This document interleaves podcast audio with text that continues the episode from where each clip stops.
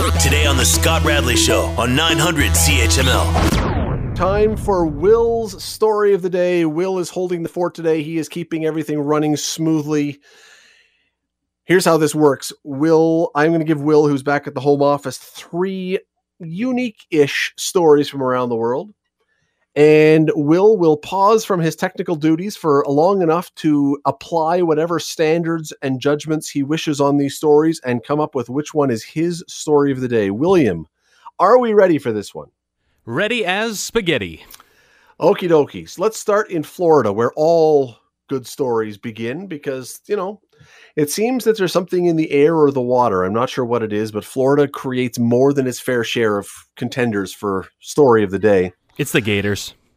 Maybe, maybe. Although, if you've ever been down there, especially in the summertime, I've spent some time down there. I think it may be the water too. It's a very sulfury smell in some of the water. There may be chemicals in there. I'm not sure. Oh, that's uh, natural. Natural. Well, from the green cemeteries, maybe. I don't know. Yeah, there we go. So uh, everybody in the states, uh, like up here, is scrambling now. Wants to get their COVID vaccine. It seems, and not everybody is at the front of the list. So two women, one age 34 and one age 44, came up with a surefire, unbelievably clever, foolproof plan to get to the front of the line for their COVID vaccine. Uh, I don't know if they've watched a lot of episodes of Golden Girls or what, but they dressed up as grannies, wearing bonnets and gloves to get to the front of the line, hoping it was going to fool the people who are giving out the injections that they would think, oh, look at these two old ladies that have come. And you just know if you're wearing bonnets and gloves in Florida, you know they were hamming it up and acting as old and hunched over you know as possible which was probably just the worst acting job in history Yeah. um they they did not get through um they, they got asked for their IDs and somehow their brilliant plan fell apart when someone asked for ID because they never thought that that might happen. Ah, dang. Yeah, no kidding. Checks and Yeah, I mean, you put- balances, man. You put all this thought into this brilliant strategy, and then you think, "Oh yeah, my driver's license." Um, story number two. This one is this one is kind of ridiculous. Um, in Ohio, in Columbus, Ohio, there was this girl who had a tremendous Valentine's Day. I mean, really, I'm not being facetious. She had a great Valentine's Day.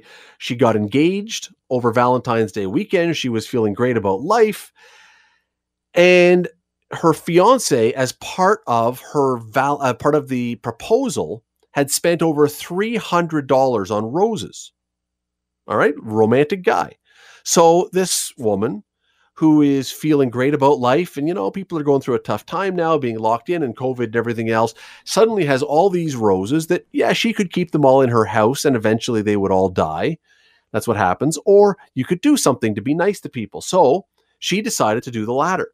She went out to the local walmart and instead of just throwing them out she went and to spread the joy placed them on different cars just put a rose on the windshield under the um, windshield wiper just as a you know as a nice gesture to show you know someone out here someone out here is being really nice and um, you know have a nice day Nice and Zorro-y.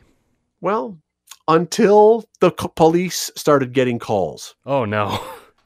I don't know if it's that people don't do nice things in Columbus, Ohio, or if there's some sort of hidden message to this, but the police started getting calls about these roses under the windshield wipers with people all having conspiracy theories. The biggest one being that they were marking cars for a human trafficking scheme. They uh, what? that, well, the story goes that human traffickers at times, I don't know this, and but I guess some do, uh, will sometimes do something, mark a car to create a distraction in order to approach people and perhaps kidnap them. So suddenly the police are now getting calls from all these people. This woman is doing something lovely, and everyone thinks that she is marking their cars to take them in a to kidnap them in a human trafficking operation. It never let it be said that doing something nice is going to get the result you want. Now, nothing bad happened to her. They all understood of in the end, but nonetheless, how, how'd you like to do that? You do something super nice for people, and suddenly the police are at your door accusing you of wanting to kidnap young girls and send them into human slavery.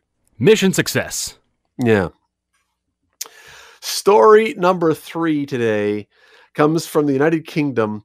This is the perfect example of why you should never believe stuff on social media unless you've looked it up and found some proof. All right. It's just don't see something that's written for the first time and go, oh, that must be true. No, no. Do a little research. A woman in Westminster who was trying to protect herself and her family from coronavirus spent four days drinking her own urine because she read that this will protect her from it Um, until she was told by someone else, yeah, that doesn't work. But she's four days into this by this point. Blech! yeah. Ugh! And- Permanent ammonia breath. oh, just a horrendous.